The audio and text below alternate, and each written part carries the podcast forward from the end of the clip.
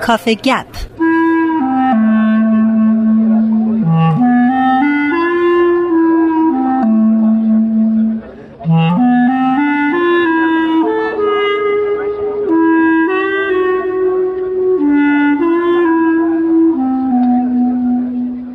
امروز باز هم با رامان شکیب همراه هستیم. رامان خیلی خوش اومدی. خیلی ممنون و خیلی خوشحالم که بازم میبینمت. فدای تو. رامان ما هفته گذشته به اختصاص دادیم به سبک هندی. یه بحث طولانی شد در رابطه با سبک بله. هندی. ولی حالا اگر بگذریم از سبک هندی می‌رسیم به حدود قرن ده یازده دوازده بر اواسط قرن دوازده به بعد ما اینجا می‌خوایم بحث کنیم الان. بسیار خب توی این دوره شاهد چه سبکی توی ایران هستی؟ در شعر ایرانی. بله این دوره میشه گفت که سبک اون اونطور که پیش از این حضور داشت تغییر سبک در اینجا به وجود نمیاد. یعنی اینکه ما در دوره نادرشاه و بعد از اون در دوره زندیه و همینطور تا تقریبا دوران سلطنت فتحعلی شاه همچی تغییر سبکی و شاهد نیستیم. در واقع علمای علم سبک شناسی به این دوره دوره فطرت میگن. یعنی دوره ای که گویی یک رکود خیلی واضحی در ادبیات و بالاخص در شعر ادبیات فارسی وجود داشته. و در همین دوره فطرت شاعر معروفش حاطف اصفهانی هست. که اسمش حتما با گوش شما هم آشنا هست. راما چرا اسمش گذاشتن دوره فطرت؟ یعنی ما دوباره شاهد یه دوره بینابین هستیم از یک سبک به سبک دیگه؟ تقریبا میشه اینطور گفت. اما سبک بعدی که سبک اسمش گذاشتیم سبک بازگشت یا دوره بازگشت اونجوری که حالا در ادامه خواهیم گفت اسم در واقع سبکی با شاخصهای خاص نیست. در واقع همونطور که خواهیدی تکرار سبک های قبلیه دوره فطرت در- دوره فطرت نطفه اصلی سبک بازگشت یا دوره بازگشت بسته میشه. مثلا کسانی مثل مشتاق اصفهانی یا عبدالوهاب نشاط در همین دوره بودن در همین دوره یعنی در اواخر دوره نادرشاه تا جلوس فتحعلی شاه قاجار. و یک کار بسیار مهمی که اینها کردند تأسیس جلسات و انجمنهای ادبی است. مثلا مشتاق اصفهانی صاحب انجمن ادبی اصفهان بوده که اعضای اون کسایی مثل عاشق یا آذر بیگدلی بودند و یا عبدالوهاب نشاط انجمن ادبی نشاط رو تأسیس کرده بود. که بعد از حالا مرگ آقا محمد خان و در دوره سلطنت فتحعلی شاه به تهران به تهران میاد و در دربار فتحعلی شاه ساکن میشه.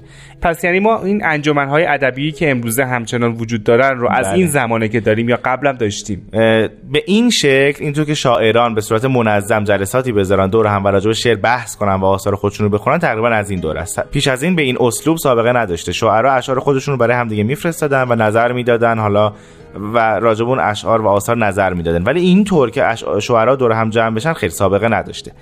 این در واقع یک اتفاق بسیار مبارک و میمون هست برای ادبیات فارسی و شعر فارسی.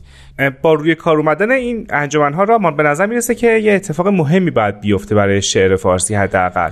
آیا واقعا انقدر تاثیرگذار بوده یا نه؟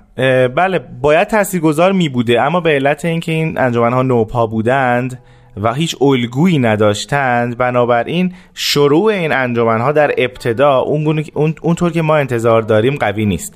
در واقع خروجی این انجمنها این بود که شاعرها فهمیدن در یک دوره هستند که شعر اون گونه که باید شاید پیشرفت نکرده. به جای اینکه در تلاش باشند که شعر رو پیشرفت بدن مزامین جدید و خون جدیدی توی رگهای شعر وارد کنن نگاه می‌کنن به قبلشون.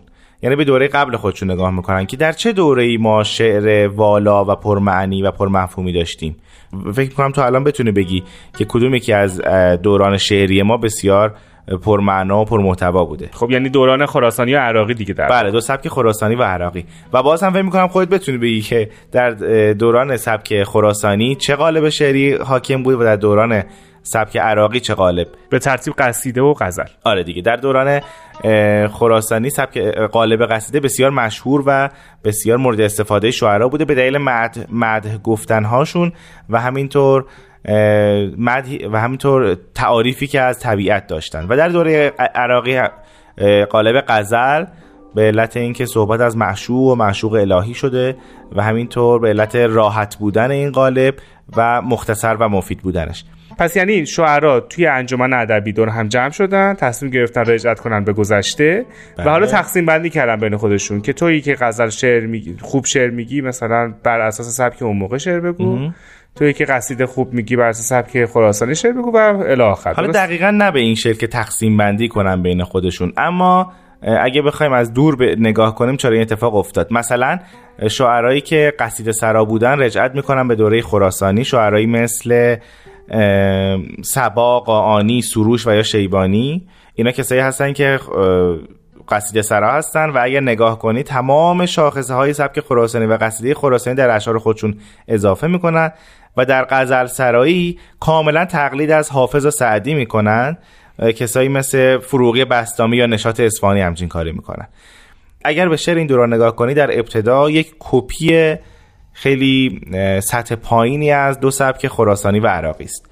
و این به دلیل این بوده که شعرا به تمام خصوصیت سبکی این دو سبک مشهور خراسانی و عراقی وارد نبودن و تلاش می‌کردن کپی کنن. در ابتدا این گونه بوده در سبک باز دوره بازگشت.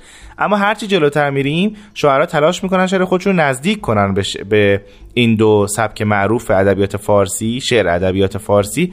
و این باعث میشه که به خصوصیات سبکی وارد بشن. اینجا یک اتفاق مهم میفته و به نظر می‌رسه نطفه اصلی حتی سبک شناسی ما هم در این دوره بسته بشه.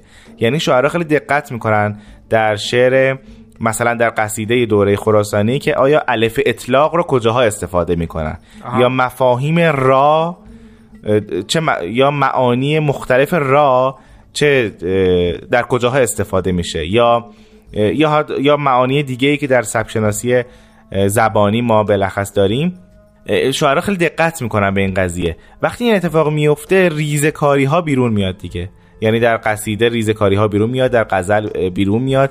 استفاده از واژه ها واژه ها تقریبا برمیگرده به دوره خراسانی عراقی.